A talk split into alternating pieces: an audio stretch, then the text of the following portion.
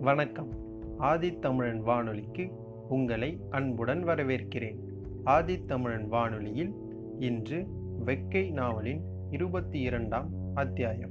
வாருங்கள் கேட்கலாம். ஏழு நாளாச்சு ஆச்சு இன்னைக்கூட நாளும் பொழுதும் ஓடி போச்சு சும்மாவா? ஐயா அவனை அனுசரித்து நடந்து வந்தார். பெரிய தீமூட்டம் போல் பொழுது கிளம்பி இருந்தது குளிர்த்த வேலையில் இருந்த நடைவேகம் வெயிலில் இல்லை. பாதைகளை சட்டை பண்ணாமல் நடைந்தார்கள்.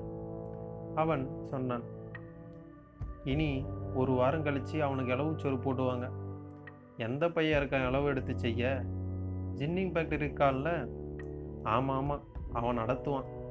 வடக்குறானுக்கு எத்தனை புள்ளிங்க? ஆறு கண்டது அந்த பையன் வீட்டில் இருக்கிறத. ஒரு சின்ன பையன் இருக்கான் போல இருக்கு. படிச்சுக்கிட்டு ஒரு பொண்ணுன்னு நினைக்கேன். கெட்டி கொடுத்துட்டான். உள்ளூருக்குள்ளேயா? இல்லை கிழக்க. ஐயா தலைப்பாவை அவித்து கொண்டார் நிலங்களில் வெயில் பரவி குளிர்ச்சியை உறிஞ்ச ஆரம்பித்திருந்தது. நிழலுக்கு கலையுடன் இருந்த காட்டுச் செடிகள் குழைந்து லட்சணம் குறைந்து வந்தன. வெள்ளாமைகள் அருகிய நிலங்கள். அவன் கேட்டான் நாவ நினைக்கிறது கூட தண்ணி கிடைக்காதோ? அதானே நேற்று பேஞ்ச மழை இந்த பக்கம் வராமல் சுழிச்சுக்கிட்டு பாரு. மழை எம்பிட்டு தான் பேஞ்சாலும் தண்ணி நிற்காது அப்படிப்பட்ட தரையாக இருக்குது எதுக்கு ஒரு ஊர் தெரியுது? அந்த பக்கம் இருக்கான்னு பார்ப்போம் ஊருக்குள்ளே போகக்கூடாது. சுத்தில் கிணறு இருந்தால் உண்டு. இல்லாமையா போகும். அவர்கள் அந்த ஊரை சுற்றி நடந்தபோது தூரத்திலிருந்து ஓடையில் பெண்கள் நடமாடுவது தெரிந்தது. ஓடை ஊற்றில் தண்ணீர் எடுத்து கொண்டு போனார்கள். இந்த நேரம் அவர்களிடம் போய் தண்ணீர் கேட்க முடியாது. பெண்களிடம் கேட்பது நன்றாய் இல்லை ஐயா அவனை பார்த்தார். தாகமா இருக்கா? சாப்பிட்டா தவிச்சு போச்சு தாகம் எடுக்க நாவை நினச்சி முகம் கழுவிக்கிட்டா நடக்க தோதா இருக்கும் தெம்பா இருக்கும். அதுக்கு தான் சொன்னேன். கிடைக்கலனா விடுங்க போகிற வழியில் கிடைக்கிற இடத்துல பார்த்துக்கிறலாம் நான் வறண்டுட்டா? நடக்க கஷ்டமாக இருக்குமே. இல்லாததுக்கு என்ன செய்ய? அந்த பொம்பளைங்கள் நடுவில் போய் கேட்க முடியுமா? அதுதான் நானும் யோசிக்கேன். இல்லை நம்ம ஊத்து தோண்டுனா உண்டு. அது முடியாது. ஊர் பொம்பளைங்கெல்லாம் ஓடையில் தான் நிற்பாங்களோ பார்த்தாலே தெரியலையா? ஊருக்கு குடி தண்ணியே அங்கே இருந்தான்னு. மழையில் வெள்ளம் வந்து ஊத்த மூடிக்கிருச்சுன்னா என்ன செய்வாங்க? குளத்து தண்ணியே குடிப்பாங்க. நல்ல ஊர் தான். குடி தண்ணிக்கு அலைஞ்ச பழப்பா. இதாச்சும் கிடைக்குது இவங்களுக்கு. சில ஊர்களில் இதுவும் கிடையாது. ஊரை விட்டு ஊர் போய் கொண்டு வராங்க கோயிலு குளத்தில் பிரயாணம் போய் தீர்த்தம் கொண்டு வந்த மாதிரி. அடுத்த ஊரில் கிணறு இல்லாமையா போகும். பொம்பளைங்க கண்ணில் படாமல் நடைய விடுங்க. அடுத்த ஊர் சற்று தூரத்தில் இருந்தது. இடையில் உடங்காடுகள் இவ்வளவு மரங்களை எப்படி விட்டு வைத்தார்கள்? வேறொரு ஊர் என்றால் எல்லாம் தோண்டி எடுத்து கரிமூட்டம் போட்டு காசாக இருக்குப்பான் எதிரில் மலை போல் சரல் குமி தெரிந்தது. கிணறு ஆழமாக வெட்டியிருப்பான். சுற்றிலும் தோட்ட வெள்ளாமைகள் ரொம்ப. வெள்ளாமைகளுக்கு நடுவில் நடந்தார்கள். சரல் குமியை ஒட்டி சிறு சதுரத்தில் தக்காளி படர்ந்திருந்தது. ஒவ்வொரு செடிக்கடியிலும் கோழி அடைக்காத்தது போல் தக்காளி பழங்கள். ஐயா கேட்டார் ரெண்டு பழத்தை பிடுங்கி வாயில நமட்டிக்கிறியா? தண்ணி தாகம் அடங்குமே. பாவம் அவன். என்ன பாடுபட்டு தண்ணி இறைச்சானோ? அவன் வயிற்றில் அடிக்கவா? கிணத்துல தண்ணி இருந்தால் குடிப்போம் இல்லைன்னா அடுத்த இடம் போவோம். கிணற்றில் எட்டி பார்த்தார்கள். தரையொட்டி கிடந்த தண்ணீரை பார்க்கும் முன் கழுத்து அருந்துவிடும் போலிருந்தது ஏ எப்பா இவ்வளவு ஆழமா? மலைக்காம வெட்டியிருக்கான் பாருங்க. மலைச்சா முடியுமா? வில்லாரதை வித்துனாலும் வெட்டத்தானே? ஊரில் குடும்பம் நிலைக்க முடியும்? முதல்ல வயிற்று பாட்டுக்கு வழி வேணுமே. லாபம் கழுது குருதி எல்லாம் அப்புறம். எதுக்கு இவ்வளோ கஷ்டப்படணும்? கஷ்டம்தான். அதுக்காக சும்மா இருந்தால் வயிறு நிறைஞ்சிருமா? நம்ம இந்த அலையிறோமே எதுக்கு? இருக்கிற நிலத்தை வடக்குறானுக்கு விட்டுருந்தன்னா ஏன் இவ்வளோ வருது? நம்ம நிலம் அவனுக்கு சேரலன்னு தானே கோவம். மற்றவங்கள போல் நிலத்தை அவனுக்கு எழுதி கொடுத்துப்புட்டு அதில் கூலி வேலை செய்யணும் இல்லைன்னா களை வாங்கணும். அவனுக்கு என்ன நம்ம நிலம் வச்சுருந்தா? நீ சொல்கிறப்பா அவனுக்கு மனசு அப்படி இல்லையே. எத்தனை பேர் நிலத்தை பிடுங்கி பண்ண சேர்த்துருக்கான் எல்லாம் தானாக கெட்டியாலும்னு நினப்பு. சொத்துக்கு இருக்கு லேசுக்குள்ளே விடாது. கறி எடுத்து கண்டம் துண்டமாக போட்டால் கூட ஆசை போகாது. கொன்று குழியை தூண்டி வச்சா அடங்கும். ஐயா முகம் மாறி இருந்தது. அவன் அவரை பார்த்து கேட்டான் கிணத்துக்குள்ளே இறங்க முடியாதோ? படியை காணோம்? கிணறவா வெட்டியிருக்கான். ரெண்டு கூனை தண்ணியை கொண்டு வரதுக்குள்ளே மாட்டுக்கு சாணி தள்ளி போகும். ஒரு நாளைக்கு ஒரு கெட்டு நாத்துக்குளம் போட்டால் கூட தாக்கு பிடிக்காது. அடுத்த கிணறு பார்ப்போம். ஐயா சிரித்தார். அடுத்த கிணற்றுக்கு வந்து சேர்ந்தபோது தாகம் அதிகரித்திருந்தது. மானாவாரி காடுகளுக்கு நடுவில் உண்டியான கிணறு. சுற்றிலும் நிலங்கள் காய்ந்திருந்ததால் தோட்ட பசப்பு கூட நீர் பிடிப்பில்லாமல் வெளிரி தெரிந்தது. கிணற்றை எட்டி பார்த்தான். ஒரே சந்தோஷம். படி வச்சிருக்கான். நல்ல மனுஷன். ஐயா கமலை குழியில் நின்றார். அவன் அவசரமாக உள்ளே இறங்கி தண்ணீர் குடித்து முகம் கழுவினான். ஐயா சொன்னார் கிணத்துக்குள்ளே குளிக்க வேணாம். மதியத்துக்கு வேற இடம் பார்க்கலாம். படக்குன்னு ஏறி வாப்பா. பிறகு ஐயா தண்ணீர் குடித்தார். தோட்டத்தில் ஈர பாத்திகளுக்குள் நடக்காமல் பெருவாய்க்கால் வரப்புகளிலேயே நடந்தார்கள். என்னென்னமோ வெள்ளாமைகள். இன்னதுதான் என்றில்லை. ரொம்ப கோளாறான ஆள் போல் இருக்கிறது துட்டு வெள்ளாமை தானிய வெள்ளாமை என்று சிறு சிறு துண்டாக போட்டிருந்தான். துட்டு வெள்ளாமை அதிகம். சுற்று பக்கங்களில் மாட்டுக்கு கூலத்துக்காக சோழ நாத்து அடர்ந்திருந்தது. தண்ணீர் பாய்ச்சலில் ரொம்ப பசப்பேறி இருந்தது. ஐயா நாத்துகளை கவனித்துவிட்டு கேட்டார். நாத்துக்குள்ள என்ன போட்டிருக்காங்க கவனிச்சியா? இதுக்குள்ளே போய் என்ன போட முடியும்? என்னமோ காட்டு செடியாக வளர்ந்து கிடக்கு. அவ்வளவும் கஞ்சா செடி. ரொம்ப யோசனையாக வளர்த்துருக்கான். யாருக்கும் சந்தேகம் வராது. தோதான இடம். இவனுக்கு எதுக்கு இந்த தோரினி வெள்ளாமை செய்கிறவன் வியாபாரம் செய்ய ஆரம்பித்து துட்டை கண்டுட்டான்னா அவ்வளவுதான். எல்லாம் செய்வான். இந்த செடியை சரக்கு பண்ணி தள்ளி விட்டான்னா வேர்லேருந்து காய் வரைக்கும் துட்டு தான் ரெண்டு குறுக்கங்கம்பு போட்டால் கூட இவ்வளவு துட்டாகாதே. அவ்வளவு கிராக்கியா? லேசாவா? போலீஸ்காரங்களே ஒரு பொட்டணத்தூளை வச்சுக்கிட்டு மெனக்கெட்டு பீடி சிரட்டை ஊதித்து அடிச்சிட்டு இருக்கான் அப்படின்னா இந்த வெள்ளாமையும் செய்ய வேண்டியதானே? அவன் யோசனைக்கு பின் கேட்டான். மதியத்துக்கு அந்த இடத்துக்கு போயிடுவோமா சுருக்காக எட்டு வச்சா போயிடலாம் நமக்கு வயிறு சுண்டுது. ஊருக்கு அதையை பேசிகிட்டு இருக்கோம் பாரு. வயிற்றுக்கு தண்ணி குடிச்சிக்கிறோம்லப்பா ஆமாம் ஆமாம் ரொம்ப குடிச்சிருக்கோம். ரெண்டு நாளைக்கு பசி தாங்கும். போகிற வழியில் மூண்டுட்டா போதும். பசி குடலை பிடுங்கும். நடுக்காட்டில் இருந்துக்கிட்டு சோறு வருன்னா வருமா? போய் தான் பார்க்கணும். போய் உட்காந்துக்கிட்டா வருமா? தினமும் நடுக்காட்டில் கடந்து நார வேண்டியிருக்கு. என்ன பொழப்பு? சவத்து கட்ட பொழப்பு. உங்கள் ஆத்தா வேற பெருசாக சொல்லி விட்டுட்டா. பட்னி போட்டுறாதங்கன்னு அப்படிப்பட்டவன் ஏதாச்சும் செஞ்சு கொடுத்து அனுப்பியிருக்கணும். அவளே இங்கே வந்து கிடக்கா.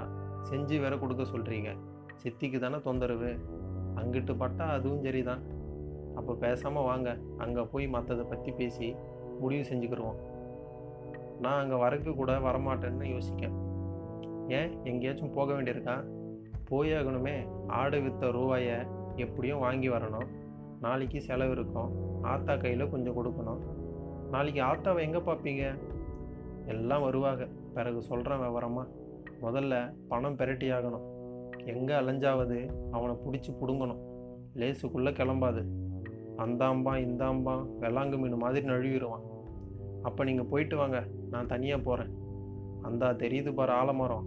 நேராக நடைய பிடிச்சி போயிடலாம் மதியம் எந்த உருளாச்சும் கடையில் வாங்கி குறிச்சிக்கோ.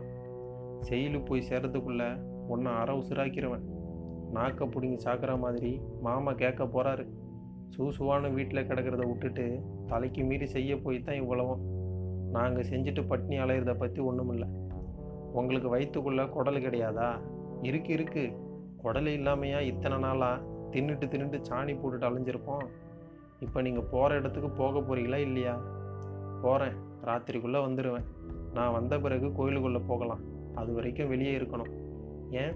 சும்மா தான் மத்தியில் கோயிலுக்குள்ளே போக வேண்டாம்னு பார்க்கேன் எதம் பத்திரமா நடமாடணும். உன் பிரியம். எப்படியோ பார்த்துக்கோ ஐயா பிரிந்து இன்னொரு பாதையில் நடந்தார். அவர் உருவம் என்னவோ இவ்வளவு தூரம் வரை இருந்த மாதிரி இல்லாமல் தளர்ந்து போயிருந்தது. அவன் ஓடிப்போய் கிட்டத்தில் சொன்னான் என்கிட்ட கொஞ்சம் பணம் இருக்கு. செலவுக்கு கொண்டு போறீங்களா? எனக்கு என்ன செலவு வேண்டி கிடக்கு? எதுனுக்கும் கையில் வச்சுக்கோங்க. வேணாம் வேணாம். உங்ககிட்டயே இருக்கட்டும். நான் பணம் வாங்காமல் வரமாட்டேன். அவர் வேகமாக நடந்தார்.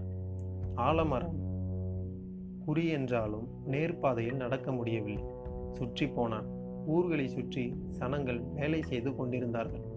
சந்தேகத்துக்கிடமில்லாமல் நடந்தான். போக போக தோட்டங்கள் அதிகம் இருந்தன சில கிணறுகளில் கமலை இறைத்தார்கள். Pump set இறைந்தது. ஒரு வாய்க்காலில் காலை நனைத்து சூடாற்றினான். துண்டை நனைத்து பிழிந்து தலையில் கற்றிக்கொண்டான் வயிறு லேசாக கடித்தது. மதியத்துக்கு ஏதாவது வாயில் போட்டாகணும். கிறக்கமாக இருக்கும் ஐயா எப்போது வருவாரோ? வந்தாலும் சாப்பிட வாங்கி வரணும். நேற்று போல் நடுச்சாமத்தில் வந்து எழுப்பினாலும் எழுப்புவார். இனிமேல் போய் சமையல் செய்யவும் வழியில்லை. அதுக்குரிய சாமான்கள் சம்பாதித்தாகணும் அது முடியாது. வழியில் ஒரு ஊருக்குள் நுழைந்து கடையில் பொறிக்கடலையும் கருப்பட்டியும் வாங்கி திங்க வேண்டியதுதான். ஊருக்குள் எச்சரியாக நுழையணும். யாரும் பேச்சு கொடுத்தால் தந்திரமாக பதில் சொல்லணும். ரெண்டு நேரம் வயிறை சும்மா போட முடியாது. வண்டி பாதையை விட்டு விலகி தோட்டத்து வரப்பில் நடந்தான். ஒரு நிலம் சீனிக்கிழங்கு வெட்டியதோடு மண்ணாரி கிடந்தது. பல இடங்களில் தப்பு கிழங்குகள் குத்து குத்தாக முளைவிட்டிருந்தன. கிழங்கு வெட்டியவுடன் உழுது தப்பு கிழங்கு பொறுக்கவில்லை போலிருக்கிறது. சுற்றிலும் தோட்டங்கள் இருந்ததால் பன்றிகள் வர தோதில்லை பன்றிகள் வந்தால் எல்லாம் உண்டி எடுத்திருக்கும். கிழங்கு கிள்ளத் தெரியாத சின்ன பயல்களுக்கு பன்றி முண்டினால் கொண்டாட்டம். மண்ணை கிள்ளி கிள்ளி நகக்கண் வலித்து போயிருப்பார்கள். கிள்ள வழியில்லாமல் பன்றிக்கு பின்னால் போவார்கள். அது கஷ்டப்பட்டு முண்டி கிழங்கை எடுக்கப் போகும் நேரம் பார்த்து அதை விரட்டிவிட்டு கிழங்கை எடுத்து தின்பார்கள். முண்டி முடித்து கடைசியில் அமைதியாய் இருக்கிறதென்றால் பன்றி கிழங்கை கண்டுபிடித்து விட்டது என்று அர்த்தம். பயல்களுக்கு அதுதான் அடையாளம். சில பன்றிகள் கிட்டத்தில் அண்டவிடாது. உருமி விரட்டும். அப்போது பார்க்கணும் பயல்களின் ஓட்டத்தை. முளைக்கிழங்கு இனிப்பாய் இருக்கும். காய்ந்த கம்புன்னு எடுத்து வந்து அறிவாளல் சீவி கூராக்கினான் நிறைய இடங்களில் கிள்ளினான். மண் தோண்டுவதற்கு கம்பு தோதாயிருந்தது. விரைவாக கிழங்குகளை எடுக்க முடிந்தது. அவ்வளவும் சிந்தாமணி கிழங்குகள். இவ்வளவு கிடைக்கும் என்று எதிர்பார்க்கவில்லை. மண்ணை துடைத்து துண்டில் முடிந்து கொண்டான். வெறும் வயிற்றில் எல்லாவற்றையும் பச்சையாக தின்றால் வயிறு வலிக்கும். ஒரு கிழங்கை மட்டும் நன்றாக சீவி கடித்தபடி நடந்தான். கிழங்கு சாறு இனிப்பாக உள்ளிருங்கையில் வயிறு குளிர்ந்து கிடந்தது. எதிரில் ஒரு ஊரை கடக்கணும். அதை தாண்டிவிட்டால் ஆலமரம் கிட்டத்தில். துண்டிலிருந்த கிழங்குகளை செடிக்குள் ஒழித்து வைத்துவிட்டு ஊருக்குள் நடந்தான். மதிய நேரம். ஆட்கள் அவ்வளவாக இல்லை. கடையை பற்றி ஒரு கிழவரிடம் விசாரித்தான். போய் தீப்பெட்டியும் கொஞ்சம் கருப்பட்டியும் ஒரு சோப்பு கட்டியும் வாங்கி திரும்பினான். யாரும் விசாரிக்கவில்லை. கம்மா கரையேறி வளைவாக நடந்து ஆலமர நிழலில் நின்று மண்டையிலிருந்து ஆவி கிளம்பிய மாதிரி இருந்தது. பல இடங்களில் யானை பாதம் போல் ஆழ விழுதுகள் தரையில் பதிந்திருந்தன. நாள்பட்ட ஆலமரம் கம்மாயின் அகன்ற வளைவை மறைத்து கூடாரம் கட்டியிருந்தது. மேல்புறம் கரையொட்டி ஐயங்குழி சுற்றி கோட்டை சுவர் ஓராள் உயரத்துக்கு. சின்ன கோயில்தான். ஒரு சாமி மட்டும் கட்டிடத்துக்குள். மற்ற சாமிகள் கோட்டை சுவருக்குள் ரொம்ப நின்றன. எல்லாவற்றுக்கும் பெருசாக முன்னங்கால் தூக்கி வாயை பிளந்த வாக்கில் உயரமான குதிரை. அதன் அடிவயிற்று பக்கம் நுழைகிற மாதிரி பொத்தல். செங்கல் வைத்து நிஜ குதிரை மாதிரி எப்படிதான் கட்டினார்களோ. கோட்டை சுவரின் முன்பக்கம் இன்னும் உயரமான வாசல் இரும்பு கதவு போட்டு பூட்டியிருந்தது. சாமிகளுக்கு புது துணை கட்டியிருந்தது. கொடை நடந்திருக்கும். கோயிலுக்கு முன் பொங்கல் வைத்த கருப்பு தடங்கள் ஏராளம். சுற்று கிராமங்களுக்கு பொதுவாய் இருக்கும். மேல்பக்க கரை வழியாக கோயில் மச்சில் ஏறி கோட்டை சுவற்றில் கீழே குதித்தால்தான் இறங்க முடியும். அல்லது சுவர் கல்லிடக்கில் கால் மிதித்து ஏறணும். அது வெளியே நன்றாக தெரியும். சந்தேகமாய்விடும். கரை வழியாக இறங்குவதுதான் நல்லது. யாருக்கும் தெரியாமல் போகிற போக்கில் ஏறி குதித்து விடலாம். கம்மாயில் தண்ணீர் அதிகம் கிடந்தது. கோயில் பக்கம் ஆட்கள் போக்குவரத்து இல்லை. ஆலமரத்தை சுற்றி தேடியும் சிறு களையங்கூட அகப்படவில்லை. பக்கத்து கிடங்கில் உடைந்த பானையின் வாவளையம் மண்ணுக்குள் தெரிந்தது. மெல்ல தோண்டி எடுத்தான். கம்மாயில் கழுவினான். பாதி பானை தேறியது. ஒரு சாய்த்து வைத்தால் கணிசமாக தண்ணீர் பிடிக்கும். சீனி கிழங்குகளை கழுவி பானையோட்டில் போட்டு தண்ணீர் கோழி வந்து ஆலமரத்தோறும் பழைய அடுப்பில் கல் கூட்டி வைத்தான். இப்போது பசி அவ்வளவாக தெரியவில்லை. கிழங்கை வேக வைத்து கொண்டே அடுப்போரம் குழி தோண்டி உருண்டைக்கல் பொறுக்கி கோழிக்காய் விளையாடினான். இரு கோழிக்காய் வைத்து இரு ஆளாக உருட்டினான். இடுப்பில் கைக்குண்டுகள் இருக்கும் ஞாபகம் வரவே கோழிக்காயை விட்டுவிட்டு கம்பு சம்பாரித்து கிட்டி விளையாடினான். அறிவாளையும் குண்டுகளையும் ஆலமரத்தூரில் வைத்திருந்தான். அவனே பழமாகி கிட்டியடித்து அவனே எடுத்தும் ஊற்றினான். அண்ணன் அடிப்பது போலவும் அவன் எடுத்து ஊற்றுவது போலவும் நினைத்து கொண்டான். கிட்டி விளையாட்டில் அண்ணன் கிட்டி யாரும் அவனை எடுத்து ஊற்ற வைக்க முடியாது. ஒரே தடவையில் பழமாகி விடுவான். அவனுக்கு எடுத்து ஊற்றி தவிக்கணும். அதனாலேயே யாரும் அண்ணனுடன் விளையாட மாட்டார்கள். அவன் மட்டும் வீம்பி பேசி கூப்பிடுவான். பெரிய இவன்னா இன்னைக்கு விளையாடவாயேன் உன்னை தவிக்க தவிக்க எடுத்து ஊத்த வைக்கனா இல்லையான்னு பார்க்க அண்ணன் கோவப்பட மாட்டான். புரிஞ்சிரிப்பாக சிரித்து முணங்குவான். எடுத்து ஊத்த வைக்கிறது ஆளை பாரு. பேசாமல் போய் என் வேலையை பார்த்துட்டு. வந்தல்ல இருக்கு. சின்ன பயலுக்கு குசிவி போய் பேசுகிறத பாரு. ஆத்தா ஓரக்கண்ணால் கவனித்தபடி வேலைகளை செய்வார் ஏத்தா பாத்தியா? அண்ணன் கிட்டி விளையாட என்கிட்ட வர முடியல. ஆத்தா கேலியாக சொல்வாள். ஏன்டா சின்னவங்கிட்ட நீ தோத்துருவியா? தோக்குறது இருக்கட்டும். என் கூட விளையாட வந்தா அழுதாலும் எடுத்து ஊத்தாம விடமாட்டேன். அப்படின்னா சம்மதமா? என்னடா சிலம்பரம்? அண்ணன் இப்படி சொல்கிறான் வாய் பேச்சதுக்கு விளையாட வந்தாலே இருக்கு. இருவரும் ஊருணி பக்கம் விளையாட போனால் வழக்கம் போல் அண்ணனே பழமாகுவான். நாலஞ்சு தடவை எடுத்து ஊற்றி அழுக்க வைத்த பின் கேட்பான் சிலம்பரம் நீ வந்து அடி நான் எடுத்து ஊத்துறேன். நாளைக்கு நல்ல கிட்டி குச்சம் கம்பு சம்பாரிச்சிட்டு வந்து நான் பழமாகி உன்னை இழுத்தடிக்கணும் இல்லையான்னு பாரு. அப்போ இன்னைக்கு வீட்டுக்கு போவோம் வா. நாளைக்கு மலையிலிருந்து கம்பு சம்பாரிச்சிட்டு வா. ராத்திரி சாப்பிடும்போது ஆத்தா கேட்பாள் என்னடா சிலம்பரம் அண்ணன் ஒரு மாதிரியாக இருக்கான். கிட்டி எடுத்து ஊற்ற வச்சிட்டியா? இந்த கிட்டி கம்பு நல்லாவே அடிக்க மாட்டேன் தாத்தா. அதானே கேட்டேன். நல்ல கம்பு சம்பாதிச்சிருக்க வேணாமா? இன்னைக்கு தோத்துட்டியாக்கும். அப்போனா அலைஞ்சு தவிச்சு அலைஞ்சு தவிச்சிருப்பியே. சோறு ரெண்டு வாய் கூட சாப்பிட்டுக்கோ. அப்போ தான் செய்க்க முடியும். அப்போது அண்ணன் சிரித்து கொண்டே சாப்பிடுவான். ஒரு தடவையாவது அண்ணனை செய்க்கணும் என்று நினைத்தது முடியாமல் போய்விட்டது. நேர்களே இதுவரை நீங்கள் கேட்டுக்கொண்டிருந்தது வெக்கை நாவலின் இருபத்தி இரண்டாம் அத்தியாயம்.